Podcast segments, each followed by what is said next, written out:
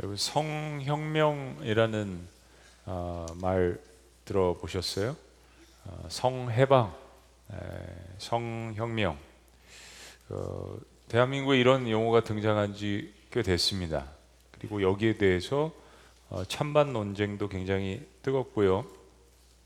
어, 소위 말하는 선진국들 사이에서 이미 다 이런 그 성의 자유화, 어, 성해방, 혁명, 동성애 이런 것들을 수용을 하고 어떤 성이든지 생물학적 태생과는 상관없이 내가 남자로 태어났더라도 내가 시간이 지나면서 난 여자인 것 같아 라고 생각을 하면 그 사람의 자유와 의사 표현이 인권으로 존중되어서 심지어 공식적으로 기록을 할 때에도 그것을 바꿔줄 수 있는 아, 그런 그 매우 진보적인 입장을 이야기합니다. 1968년은 소위 68혁명이라고 불리우는 정치 문화 혁명이 일어난 해입니다. 이, 이 정치 문화 혁명은 어, 서구 문명의 어, 기둥이 되어 왔던 헬라니즘 그리고 헤브라이즘 그리고 그리스 로마의 어떤 이성주의 그리고 유대 기독교 신앙과 문화를 전면 부인하는 사상입니다. 어, 그런데 이 중심에 성혁명이 있다라는 거죠. 이 68혁명 이전에는 동성애나 낙태 이런 것들을 반대하는 나라들이 아, 대부분이었지만은 이 혁명으로 말미암아서 지난 50년을 이렇게 뒤돌아보면 소위 말하는 이제 성소수자 집단을 가리키는 LGBT라는 용어가 있죠. 많은 나라들에서 이것을 인정하게 되었습니다. 어, LGBT라는 이 약자는 뭐 레즈비언, 그러니까 여자 동성애자, 또 남성 동성애자, 게이, 그리고 양성애자, bisexual, 그리고 성전환자인 트랜스젠더 이 머리 글자를 따서 LGBT라고 이렇게 이야기를 하는데요. 요즘 거기에 이제 Q가 하나 더 붙죠. 그래서 큐어 축제에 들어가는 그 큐어 그리고 퀘스처닝의 약자입니다. 이건 뭐냐면 불분명한 성 정체성을 이야기하는 겁니다. 난 여자인지 남자인지 모르겠다. 나는 세 개의 성을 갖고 있다. 여기에 뭐 이제 다른 성들도 계속 붙기 시작합니다. 뭐 아이라는 것도 붙기 시작하고 계속 늘어날 것 같아요. 최근에 나온 책 중에 이런 내용들을 잘 정리한 두 권의 책이 있는데 역사학자면서 신학자인 칼 트루먼이라는 분이 쓰신 신좌파의 성혁명과 성정치화 아, 이 책은 좀 두꺼운데요. 이거를 잘 그 요약한 또 책이 있는데 이상한 신세계라는 책입니다. 특별히 저희 교회 우리 청년들 좀 필독서로 어, 제가 오늘 좀 이야기를 할 겁니다. 관심이 있으신 분들은 한번 읽어보셨으면 좋겠어요. 저자가 이 책에서 어, 어떻게 이런 성혁명이 우리의 안방과 또 학교와 직장까지 이렇게 깊숙이 자리 잡게 되었는가 어, 라는 것을 이야기하면서 성혁명이 또 어떻게 이렇게 정치의 문제로 개입이 돼서 정치화 되었는지를 굉장히 잘 설명을 해줍니다. 그러니까 기존에 우리가 갖고 있던 통념들이 있죠. 가정은 이런 거야. 남자 여자는 이런 거야. 행복이란 이런 거야. 생명은 이런 거야. 아, 근데 이런 모든 질서를 뒤엎는 어, 어떻게 이런 단계들을 거쳐서 여기까지 우리 안방까지 이렇게 들어왔는지를 굉장히 잘 설명해 줍니다.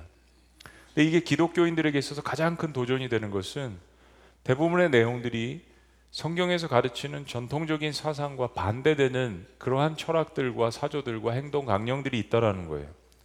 무엇보다도 신자파 성혁명에서 주장하는 것이 어, 기독교 사상이 성과 평등을 억압하는 가르침을 해왔다라는 것을 이야기합니다. 어, 어제 우리나라에서 이런 그 성혁명 어, 또 이런 해방을 기념하는 큐어 축제가 있었죠. 거의 한 뭐 10년 이렇게 어, 가까이 돼가는 것 같은데요. 거기에 다른 사람의 정자를 기증받아서 이제 임신을 한 우리나라 최초의 여성 동성애자 부부도 참여를 했습니다. 여자 두 분이 쉽게 이야기하면 여자 두 분이 이제 어, 부부가 되었는데 한 분이 다른 잘 모르는 어, 외국의 그 남성의 어, 정자를 기증을 받아서 이제 임신을 해서 이제 키우게 되는 거죠. 대부분의 신문 기사에 어제 퀴어 축제에 대해서 어, 이런 그 문구들이 실리는 걸 보았습니다. 폭염과 혐오, 배제 등 어떤 난관도 사랑을 막을 수는 없었다. 사랑이 모든 것을 이긴다. 사랑은 모든 것을 가능하게 한다. 이런 제목들이었습니다. 어, 사랑하는 여러분, 사랑이 도대체 뭘까요? 어, 특별히 우리 기독교인들로서 우리는 어떤 사랑을 생각을 하고, 뭐 세상은 그렇다고 치고, 우리는 어떤 사랑을 생각을 하고 어떤 가치관을 갖고 있는 걸까요? 사랑이라는 말을 쓰면 뭐든지 다 내가 원하는 대로 할 수 있는 게 사랑일까요? 과연 성경은 그런 정치적이고 성혁명적이고 인류가 지켜온 전통적인 가정에 반대하는 이런 것들에 동의를 할까요? 여러분 성경만큼 사랑에 대해서 이야기를 많이 하는 책이 없습니다. 요한일서 말씀 하나님은 사랑이시니라. 하나님은 이꼴 무엇 무엇이다라는 것은 표현하기가 힘든 문장입니다. 그럼에도 불구하고 하나님은 사랑이시다라고 하나님이라는 거대 주어를 사랑이라는 말과 이꼴을 시킬 정도로 기독교에 있어서 하나님에게서 사랑이란 단어는 엄청난 매우 중요한 단어입니다. 근데 오늘 본문 말씀에 예수님께서 이 사랑에 관한 이야기를 많이 하시는데 이렇게 선언합니다. 15절. 너희가 나를 사랑하면 나의 계명을 지키리라. 어떻게 생각하세요, 여러분? 이게 반복이 됩니다. 21절. 나의 계명을 지키는 자는 나를 사랑하는 자니. 예수께서 23절 예수께서 대답하여 이르시되 사람이 나를 사랑하면 내 말을 지키리니 나를 사랑하지 아니하는 자는 내 말을 지키지 아니하나니. 굉장히 심도 있게 계속 같은 이야기를 이렇게 저렇게 뒤집으셔서 지금 반복해서 이야기를 하세요. 중요하다라는 거죠. 제자들에게 십자가 사건의 마지막 날 말씀하신 이 예수님의 말씀의 요지는 예수님을 사랑하면 그분의 말씀대로 따라서 살려는 마음이 있다라는 것을 이야기하시는 거죠. 예수님을 만난다라는 것 어떤 의미입니까? 예수님을 만난다라는 것 여러 가지로 정의할 수 있지만 내 예배의 대상이 변화되는 것을 이야기해 바뀌는 것을 예배라는 말이 worship 이게 숭배라는 말이지만은 사실 그 핵심에는 사랑이라는 의미가 담겨져 있습니다. 우리는 하나님을 사랑하기 전에 실은 세상을 사랑했습니다. 이 세상이라는 말도요. 사실 그 세상은 내 자신의 탐욕과 어, 내 자신의 쾌락을 가져다 주는 모든 것을 이야기하는 것입니다. 우리는 신앙전에 나 중심의 쾌락이 가져다 주는 것을 예배한 거죠. 그걸 사랑한 거죠. 그런데 이제 예배의 대상이 바뀌었습니다. 내 사랑의 대상이 하나님으로 바뀌게 되는 거예요. 우린 그분을 예배하고 그분을 사랑합니다. 예수님은 그런 의미에서 너희가 정말로 나를 사랑하면 내가 하는 말을 따를 것이라고 말씀해 주신 것입니다. 세상의 이치에서도 사실은 당연한 거죠. 여러분 예배 대상이 이제 세상과 나 중심에서 하나님으로 바뀌었을 때 우리의 삶 가운데 나타나는 일들이 쉽게 이야기하면 어떤 걸까요? 이런 겁니다. 쉽게 말씀드리면 하나님이 미워하시는 것을 미워하게 되고 하나님이 사랑하는 것을 사랑하게 되고 하나님이 슬퍼하시는 것에 슬퍼하게 되고 하나님이 관심 갖는 것에 우리도 관심 갖게 됩니다. 내 삶의 관점과 가치관이 하나님을 사랑으로 말미암아서 그분의 마음이 내 마음 가운데 자리 잡게 되는 거죠. 성혁명이 아니라 예수혁명이 내 삶 가운데 일어나는 것입니다. 그게 예수님을 믿는다라는 거예요. 예수님은 지금 제자들에게 그렇게 예수님을 사랑할 때 또 한편으로 어떤 축복이 어떤 증상들이 어, 어떤 일들이 우리의 삶 가운데 일어나는지를 어, 오늘 특별히 세 가지를 말씀해 주십니다. 그 첫째는 하나님을 예수님을 사랑할 때 나타나는 일 첫째는 진리의 영이신 성령님께서 동행하신다라고 말씀해 주십니다. 예수님을 사랑할 때 우리에게 하나님의 거룩한 영이신 성령을 보내 주실 것을 말씀하십니다. 이 성령님을 보혜사라고 이야기하는데 헬라어로 이야기하면 παράκλητος. 그래서 도움을 주기 위해서 부름을 받은 중재자, 조력자라는 뜻을 갖고 있습니다. 이 성령 하나님의 역할은 예수님을 사랑하는 모든 사람들과 동행해 주신다는 겁니다. 자, 16절 말씀. 다 같이 시작. 내가 아버지께 구하겠으니 그가 또 다른 보혜사를 너에게 주사 영원토록 너희와 함께 있게 하리니 또 다른 보혜사라는 이 의미를 보면 예수님 스스로도 보혜사 돕는 조력자의 역할을 하나님을 대신해서 하셨다는 것을 이야기하시는 거죠. 근데 예수님의 사역이 끝나시고 그가 가시면서 이제는 성령 하나님 하나님의 영이 모든 믿는 자들의 삶 가운데 동행하신다라는 것을 이야기하시는 겁니다. 굉장히 놀라운 혁명과도 같은 유대교에서는 받아들이기 힘든 모든 사람들을 정말 믿는 자들을 평등하게 생각하시는 그 하나님의 영, 일부 특정한 사람들에게 임하는 것 같았던 이 성령의 역사가 모든 믿는 자들에게 차별 없이 주어지신다는 이 말씀 자체가 혁명이었습니다. 동시에 17절에 보면 이 성령님의 또 다른 별명은 진리의 영입니다. 이 성령님께서 우리와 동행하시면서 우리의 삶에 옳고 그름을 분별할 수 있는 지혜와 discernment, 분별력을 주신다, 주신다라는 것입니다. 여러분 저희들이 어, 문화적인 그리스도인이 아니라 계속해서 뭐 2대, 3대 믿어가지고 어렸을 때부터 교회에 나오신 게 아니라 뭐 그래도 어려움을 겪을 수 있지만은 여러분 중간에 예수님 믿으셨습니다.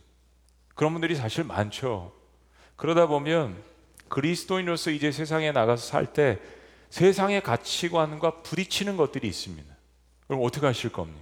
교회 오면 안전하고 같은 어, 가치관을 공유하는 사람들끼리 있기 때문에 괜찮지만 학교에서 아이들 어떻게 할 겁니까? 직장에서 어떻게 할 겁니까? 세상에서 어떻게 할 거예요? 놀이 문화도 사실은 굉장히 다른 것들이 많은데요. 결정하는 데 있어서 우리는 분별해야 되는 수많은 난제들과 씨름을 해야 될 것입니다. 그거 고민하지 않는다면 사실은 그리스도인이 아니죠. 그때 우리는 예수님께서 우리에게 주신 하나님의 말씀을 기억해야 합니다.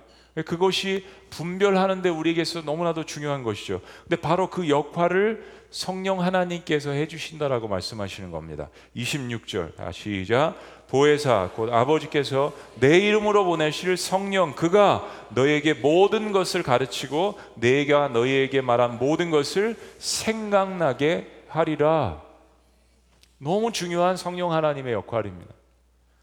우리가 예수님을 사랑할 때 예수님은 우리 안에 오실 성령 하나님을 통하여서 우리에게 진리의 말씀을 지속적으로 해주시고 동행해 주신다는 이 말씀입니다. 예수님께서 제자들에게 내가 너희를 떠나는 것이 유익하다라는 말씀의 의미가 바로 이 성령 하나님께서 우리의 삶에 오신다라는 의미였습니다. 자, 두 번째. 예수님을 사랑하게 될 때 어떤 일이 우리의 삶 가운데 나타나게 된다는 말씀입니까? 두 번째는 예수님께서 우리 안에 내주하신다라는 말씀입니다. 거하신다는 얘기죠. 주여 어디로 가시나이까? 아우 너희도 자꾸 가신다라고 이야기하는 거예요. 우리가 그 길을 알지 못하는데 주님 어떻게 우리를 버리고 떠날 수 있습니까? 뭐 이런 질문들을 제자들이 불안해하면서 이야기할 때 주님께서 격려하시죠. 18절 내가 너희를 고아와 같이 버려두지 아니하고 너희에게로 오리라. 그리고 예수님께서 십자가에 돌아가시만 하시는 것이 아니라 다시 부활하셔서 제자들과 함께 계실 것임을 말씀해 주십니다. 19절. 조금 있으면 세상은 다시 나를 보지 못할 것이로되 너희는 나를 보리니 의미심장한 말씀이죠. 세상은 나를 보지 못해 너희는 나를 보리니 이는 내가 살아 있고 너희도 살아 있겠습니다. 20절 다 같이 시작. 그날에는 내가 아버지 안에 너희가 내 안에 내가 너희 안에 있는 것을 너희가 알리라 깨달으리라 보리라 경험하리라. 예수님은 실상은 부활하신 후에 제자들을 떠나가시는 것이 아니라 성령님을 통하여서 늘 제자들과 삶에 함께 하실 것을 말씀해 주십니다. 단순한 동행이 아니라 우리가 주님 안에 그리고 주님이 우리 함께 우리와 함께 하시는 우리 안에 함께 하시는 마치 혼인잔치집에 신랑과 신부가 서로 한 몸이 되는 것을 굉장히 기뻐하는 그런 마치 그런 마음으로 주님께서 우리에게 말씀하시는 것입니다.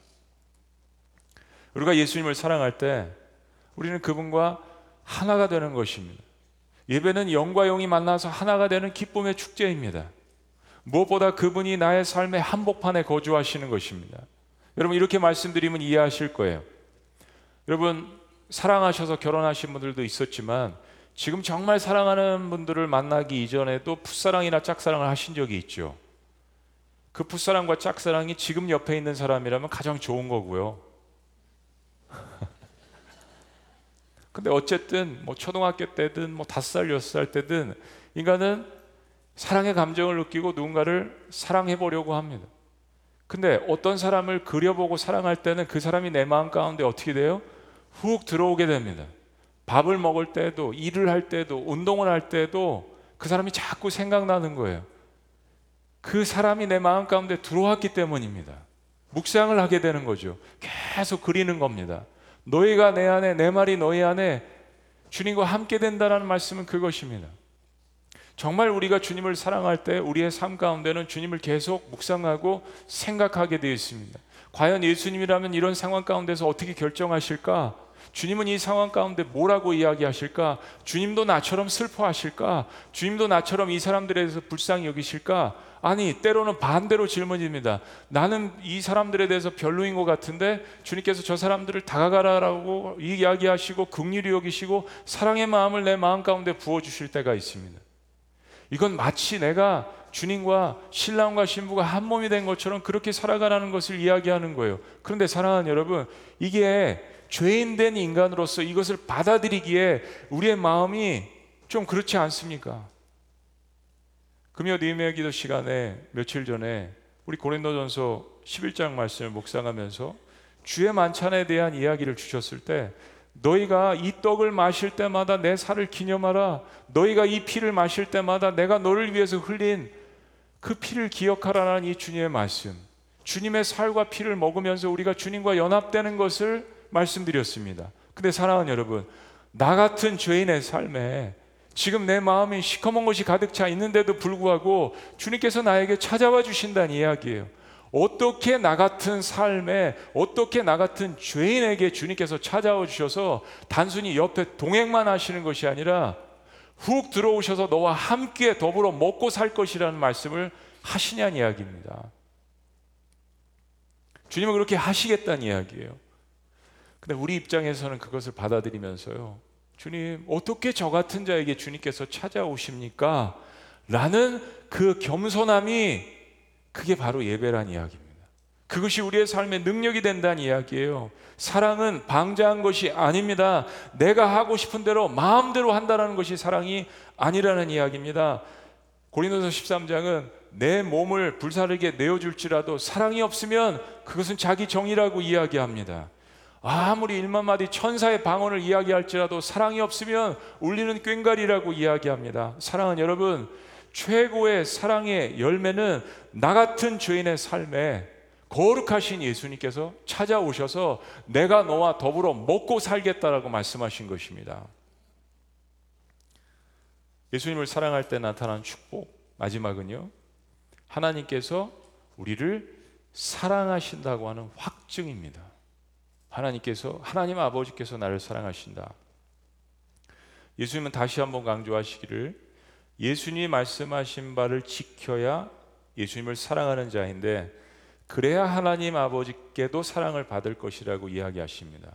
그러니까 어, 너희들 우리 아버지 사랑하지 야외 하나님 존경하지 예배하지 그분께 사랑받는 방법을 내가 가르쳐 줄게. 뭐 이런 말씀이죠. 자, 21절 말씀. 다시 시작.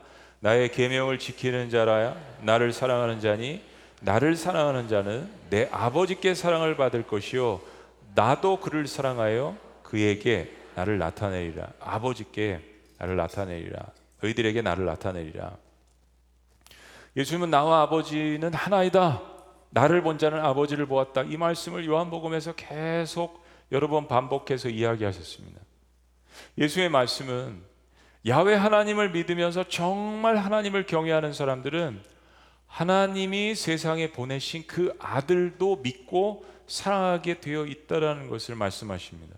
동시에 이 땅에 오신 예수님을 사랑하게 될 때 그분을 보내신 그 아버지도 사랑하게 되고 그 아버지께 사랑을 받을 것임을 분명하게 말씀하십니다. 자, 사랑하는 여러분. 지금까지 말씀하신 예수님의 이야기들을 종합해 보면 예수님을 사랑할 때 나타나는 우리가 받는 축복과 신앙인들의 현상이 뭐냐면 성부 하나님, 그리고 성자 하나님, 그리고 성령 하나님, 이 소위 이야기하는 삼위일체 하나님의 신비로운 동행과 축복을 우리의 삶 가운데서 누리게 된다라는 실상 약속, 축복의 말씀입니다. 그러면 이 말씀을 묵상해 보신 분들 가운데 그런 질문이 드실 수도 있습니다. 저는 처음에 이 말씀을 접했을 때 여러 번 묵상하고 좀 불편한 점이 있었습니다.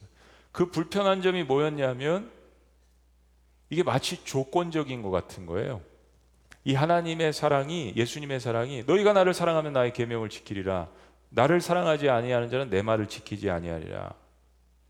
이게 율법적인 사랑을 하지 않는다고 하셨는데 그 율법을 완성하고 율법을 폐기하기 위해서 주님께서 오신다라고 이야기했는데 주님 역시 율법적인 사랑을 이야기하시는 것 같은 거예요.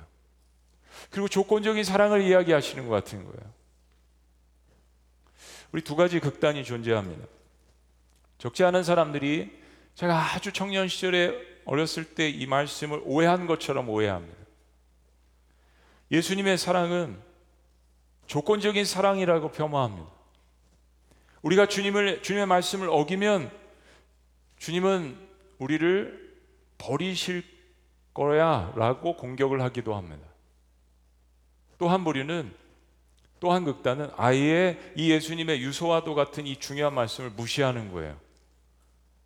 성경에 내가 믿고 싶은 대로 내가 취하고 싶은 대로 내가 좋아하는 것만 취사 선택하는 종교적인 습관의 모습 때문에 이런 말씀들은 그냥 무시해도 된다라고 생각하는 쉽게 이야기하면 이런 겁니다. 주님 말씀하시는 것들을 지키지 않아도 내 주님을 사랑할 수 있다라고 생각하는 마음입니다. 관계들을 해보신 분들은 아시겠죠. 내가 이걸 당할 때도 있고 받을 때도 있고 내가 이렇게 행할 때도 있어요. 주님 말씀하시는 것을 내가 지키지 않아도 난 주님 사랑할 수 있다라고 생각하는 방종하는 마음이죠. 사실 오늘 이야기의 시작은 제자들의 걱정과 두려움 가운데 시작된 대화입니다. 제자들의 두려움은 예수님을 제대로 신뢰하지 않았기 때문에 일어난 거죠. 예수님이 하신 말씀들을 당연히 믿지 않았습니다. 제자들은 예수님을 신뢰했다기보다는 예수님이 가지셨던 능력과 그 능력으로 말미암아서 일어났던 그 초자연적인 엄청난 기적들에 몰두해 있었습니다. 이런 제자들의 마음을 간파하신 예수님의 처방전이 뭔지 아세요? 사랑이었습니다. 오늘 대화가 13장부터 시작됐잖아요. 그런데 오늘 14장 전에 13장부터 시작된 1절 말씀은 이렇게 시작됐습니다. 기억 못 하시죠? 기억 못 하시니 같이 읽으셔야 돼요. 13장 1절 다 같이 시작. 6월절 전에 예수께서 자기가 세상을 떠나 아버지께로 돌아가실 때가 이른 줄 아시고 세상에 있는 자기 사람들을 사랑하시되 끝까지 사랑하시더라. 아멘. 이렇게 시작됐습니다. 예수님은 이미 사랑하시기로 작정하신 거예요.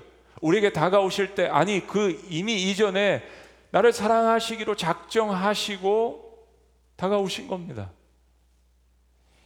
우리가 신앙생활할 때 가장 큰 오해는 바로 이 부분입니다. 요한일서 말씀처럼 사랑의 시작도 하나님이 먼저 하셨고 사랑의 진행도 하나님께서 이끌어 가시고 그러함에도 불구하고 나의 어떠함에도 불구하고 사랑의 진행도 하나님이 이끌어 가시고 사랑의 완성도 하나님께서 하십니다. 하나님이 나를 포기하실지 몰라. 내가 이런 존재니까 하나님께서 나의 이런 모습을 보시고 떠나실 거야. 저는요, 동성애자들도 하나님의 말씀과 하나님의 사랑을 온전히 받아들이고 돌아온 사람들이 많이 있다라는 것을 알려야 한다라고 생각합니다. 많이 간증해야 된다라고 생각해요. 저도 그런 사람에게 복음을 증거하고 돌아온 청년이 있다라는 것을 여러분들에게 말씀을 드렸잖아요. 하나님의 사랑이 어떤 것인지를 온전히 깨닫지 못하기 때문에 그 공허한 마음을 이 세상에 있는 다른 것들을 월십하기 때문에 그런 현상들이 생기는 거죠. 너 종교 열심히 믿어봐. 특히 기독교는 너를 억압하는 종교야. 라는 이 가르침이 지난 50년 동안 얼마나 많은 가정들을 파괴하고 얼마나 많은 우리의 자녀들을 혹은 우리들을 이 세상의 한복판에 노예로 만들어 버렸는지 모르겠습니다. 그런데 하나님은 이미 사랑하시기로 작정하시고 다가오신 거예요. 십자가의 사건은 나의 감정과 상황에 따라서 좌지우지되는 사랑이 아닙니다. 세상 한복판에 있는 하나님의 사람들을 사랑하시고 끝까지 사랑하시는 주님께서 아직도 세상적인 기준과 판단으로 염려와 근심과 혹은 또 반대로 자만함과 성취감으로 교체하는 제자들에게 말씀하시는 거예요. 너희가 정말 진정으로 나를 사랑하느냐? 그렇다면 내가 말한 대로 살아가 봐. 그것이 너에게 참다운 평안을 주는 거야. 27절 말씀입니다. 다시 시작. 평안을 너에게 끼치노니 곧 나의 평안을 너에게 주노라. 내가 너에게 주는 것은 세상이 주는 것과 같이 아니 아니라 너희는 마음에 근심하지도 말고 두려워하지도 말라. 얼마나 예수님의 제자들이 걱정되시면 계속 이 말씀을 반복하시는 거예요. 이것 때문에 주님께서 지금 이 장장 13장, 14장, 17장까지 계속 이 말씀을 제자들에게 하시는. 사실은 제자들을 걱정하시는 거죠. 세상은 이게 사랑이야. 이게 자유야. 이게 성평등이야. 이게 혁명이야. 이게 인권이야. 라고 이야기합니다. 세상의 관점에서요. 근데 이 시대에 우리는 예수님을 사랑하는 것 없이 행하는 그 모든 것이 불법인 것을 깨달아야 합니다. 사랑의 기준도 정의도 범위도 없다면 여러분 이 세상이 어떻게 되겠습니까? 너희가 나를 사랑하면 나의 계명을 지키리라. 나의 계명을 지키는 자라야 나를 사랑하는 자니. 예수께서 대답하여 이르시되 사람이 나를 사랑하면 내 말을 지키리니 나를 사랑하지 아니한 자는 내 말을 지키지 아니하나니. 사랑하는 여러분, 하나님을 진정으로 사랑하는 모든 사람들이 동일하게 깨닫게 되는 한 가지가 있습니다. 그거 뭐냐면 하나님께서 우리를 사랑하셔서 언제나 그 자리에 계시다는 사실이 점점점 뚜렷해지는 것입니다. 나의 어떠함에도 불구하고. 그래서 결국 신앙의 종국에는 하나님의 은혜를 이야기하지 않습니까? 왜 은혜라는 찬양을 우리가 그렇게 많이 부르죠? 도저히 용납될 수 없는 나 같은 사람을 하나님께서 받아주시기 때문에 노래하는 거잖아요. 내가 하나님을 사랑하면 할수록 나를 향하신 그분의 사랑이 얼마나 넓고 깊고 위대한지가 점점점 뚜렷해지는 겁니다. 내가 하나님을 먼저 사랑하는 것처럼 갈보리 언덕 그 십자가의 자리로 뛰어 올라가 보면 이미 주님께서 두 팔을 벌리시고 나를 용서하시고 껴안아 주고 계시다는 그 사실을 발견하는 거예요. 사랑하는 여러분, 지금 세상에 일어나는 일들을 보세요. 정말 주님을 사랑해서 일어나는 일들과 주님을 배역해서 일어나는 일들과 주님을 이용해서 일어나는 일들과 그리고 주님을 무시해서 일어나는 일들이 분류가 됩니다. 그것을 성령 하나님의 지혜로 분별하지 않으면 이 세상에 다시 노예가 될 수 있습니다. 세상의 비극은 이런 것입니다. 하나님이 미워하시는 것들을 사랑해서 일어나는 일들입니다. 하나님이 미워하시는 것들을 사랑해서 일어나는 일들입니다. 인간의 자아는 내 중심적으로 구성되어 있습니다. 그렇잖아요. 다른 사람들의 고통에 동참한다고 하지만 사실 실제로 그 사람의 아픔과 고통을 어떻게 다 알아요, 우리가? 동참하려고 몸부림을 치는 거죠. 그냥 내 자식 빗줄 정도만 자식이 아플 때 그 정도 아프지 그 자식보다 더 아프겠어요, 내가? 그 자식이 겪는 고통보다 아니죠. 포기하고 싶을 때도 많잖아요, 여러분. 우리 인간은 자아 중심적으로 구성되어 있습니다. 그래서 내 마음대로 사는 것이 결국 진정한 인생의 행복이라는 이 메시지를 세상에 던지는 거예요. 그 독극물을 붙드는 순간 진정한 자아가 회복되는 것이 아니라 오히려 점점점 썩어 들어가게 되어 있습니다. 얼마나 매력적이고, 얼마나 세련되고, 얼마나 발전적이고, 얼마나 진보적이고, 얼마나 논리적인 것처럼 그렇게 보입니까? 너 스스로가 되라. 너 자아로 충만하라. 그리고 사랑이 결국 모든 것을 이긴다라고 이야기합니다.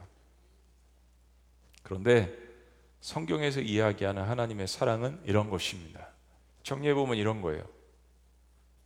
도저히 용서받을 수 없는 죄인을 용서하신 십자가의 사랑이지 불법과 탐욕을 받아주신 사랑은 아닙니다. 이 기독교의 사랑과 세상의 사랑이 분명히 다른 점입니다. 그래서 주님 말씀하시는 거예요. 너희가 나를 사랑하면 내 말을 지키리라. 우리가 주님을 사랑할 때 우리에게 주시는 아버지 하나님의 사랑 그리고 성령 하나님의 동행하심 아들 예수님의 내주하시는 놀라운 은혜를 더 깊이 체험할 수 있다라고 이야기합니다. 우리는 이 공허한 자아에 온갖 세상에 있는 것들로 다 채우려고 노력합니다. 그게 사랑이라고 이야기합니다. 그게 너를 위하는 것이라고 이야기합니다. 그것 때문에 제자들도 두려워했던 거죠. 주님과 여전히 가까이 있지만 내가 보고 느끼는 것에만 가치관을 여전히 세상의 가치관을 갖고 주님을 바라보니까 두려울 수밖에 없는 거예요. 염려할 수밖에 없는 겁니다. 조금만 일이 잘 되고 조금만 다른 사람들과 경쟁에 승리를 하면 금방 자아 도취감에 빠져 있는 것입니다. 세상은 그걸 간파하는 거예요. 그 자아를 성혁명으로 모든 것을 규정을 하고 그리고 그것을 정치화시켜서 시스템화시키고 나 중심적인 세상관을 만들어서 그것을 하나의 종교처럼 예배하게 만들어 놓는 것입니다. 주님은 2000년 전에도 동일한 그리스 로마 사회의 그런 모습들을 보시고 이 세상의 그러한 허망함과 절망과 악함의 모습을 보시고 우리를 위해서 십자가에 돌아가신 것이죠. 그러나 그것이 끝이 아니라 우리가 주님을 사랑할 때 사랑하는 그 모든 하나님의 백성들에게 그들의 어떠함에도 불구하고 그들 마음 가운데 찾아와 주셔서 그 공허한 자의 마음을 채우시겠다라고 하나님의 거룩한 영으로 채우시고 하나님의 말씀으로 채우시고 하나님의 사랑으로 채우시고 하나님의 은혜로 채우시겠다라는 예수 그리스도의 오늘 우리들에게 주시는 놀라운 말씀인 것을 믿으시기를 그리고 그런 믿음으로 이 세상 한복판에서 충만하게 살아가시기를 주의 이름으로 축복합니다. 기도하시겠습니다.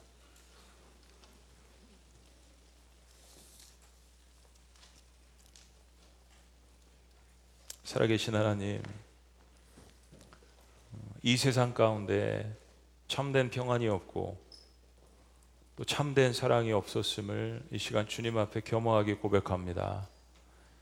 나를 높이는 자아 중심적인 사고로 또 이 세상이 만들어 놓은 그 세상의 가치를 따르는 삶으로 내가 느끼는 그 행복들을 채우려는 마음 가운데 온갖 세상에 있는 것들을 주입하는 우리들의 모습을 바라봅니다. 많은 청년들이 이 젊은 세대 중독이라는 그러한 어려움에 빠져 있습니다. 이 시간 우리 안에 그러한 모습을 주님 앞에 겸허하게 회개합니다. 주님 찾아와 주셔서 고쳐 주시옵소서. 그러나 그런 모습들을 여전히 보시고도 세상에 있는 하나님의 사람들을 사랑하시되 끝까지 사랑하신 그 예수 그리스도의 은혜 너무나도 감사를 올려드립니다.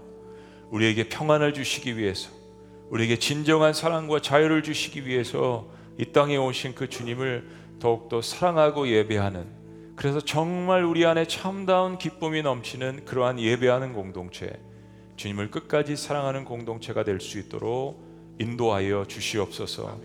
지금 이 시간에 땅 끝에 가서 이런 복음을 증거하고 선교사님들과 함께 동역하는 우리 700명의 우리 지구촌 교회 지체들을 주님께서 기억하여 주시고 이곳에 함께 남아서 동역으로 기도하는 모든 백성들 함께하여 주시며 예수 그리스도의 사랑을 그 모든 민족들에게 증거하고 돌아올 수 있도록 주님께서 동행하여 주시옵소서. 놀라우신 이름 예수님의 이름으로 기도합니다. 아멘. 그 자리에서 다 같이 일어나시겠습니다. 우리 한번 이렇게 오른손에 손 대시고 따라해 보시겠습니다. 나의 안에 거하라. 나는 내 하나님이라 내가 너를 지명하여 불렀노라 아멘 우리 함께 찬양하시고 고백하십니다 하나님께서 여러분에게 주시는 격려의 말씀입니다 누구든지 사랑하는 자에게 나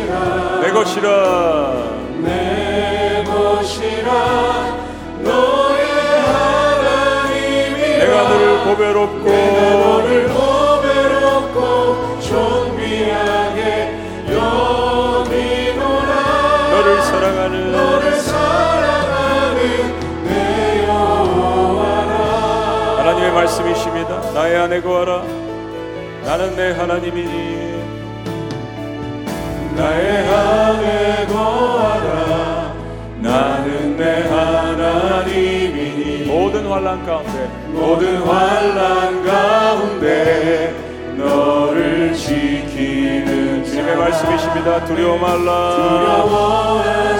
내가 널 도와주리니 놀라지 말라. 놀라지 말라 내 손 잡아주리라. 내가 너를 지명하여 내가 너를 지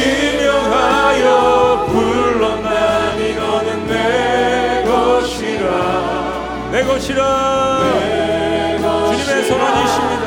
너의 하나님이라. 내가 너를 보배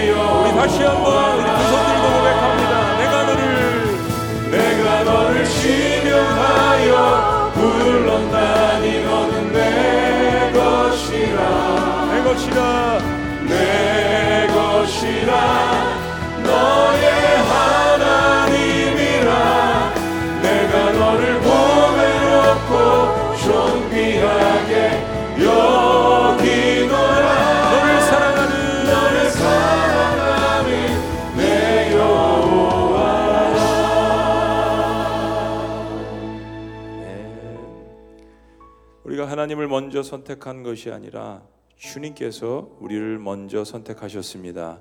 주님께서 우리를 먼저 사랑하신 것 감사합니다. 나의 안에 거하라고 말씀해 주십니다. 나는 내 하나님이니 모든 환란 가운데 너를 지키는 자라고 말씀하십니다. 때마다 시마다 우리의 삶 가운데 고난할 때 분별력이 떨어지고 방황할 때 우리를 돕는 역할로 하나님의 영이신 성령을 우리 마음 가운데 부어 주신 것 너무나도 감사합니다. 하나님의 신비하신 동행하시는 놀라운 역사가 삼일째 하나님을 통하여서 우리의 삶에 축복으로 주어진 것 너무나도 감사합니다. 우리의 공허한 자아에 이 하나님의 음성과 하나님의 축복으로 충만할 수 있도록 인도하여 주시옵소서. 특별히 하나님 우리의 다음 세대들을 위해서 기도하오니 그들 마음 가운데 이 하나님의 사랑으로 충만하며 그래서 이 세상 한복판에서 회복되고 치료되어서 또 다른 사람들을 치료하는 그러한 놀라운 사람들로 주님께서 축복하여 주시옵소서. 이제는 우리 주 예수 그리스도의 은혜와 하나님 아버지의 극진하신 사랑과 성령님의 감화 교통 역사하심이 우리가 하나님을 사랑할 때 하나님의 놀라운 동행하심과 내주하심과 우리를 사랑하시는 깊고 놀라운 역사들이 우리의 삶 가운데 날마다 경험되어지며 그것을 통하여서 방황했던 내 자와 삶이 더욱더 기쁨으로 충만한 그런 삶이 되기를 원하는 그리고 그렇게 살아가기를 원하는 주님의 백성들의 위대한 고백과 삶과 이런 복음을 증거하기를 원하는 모든 사역 가운데 지금부터 영원토록 함께 하시기를 축원합니다. 아멘.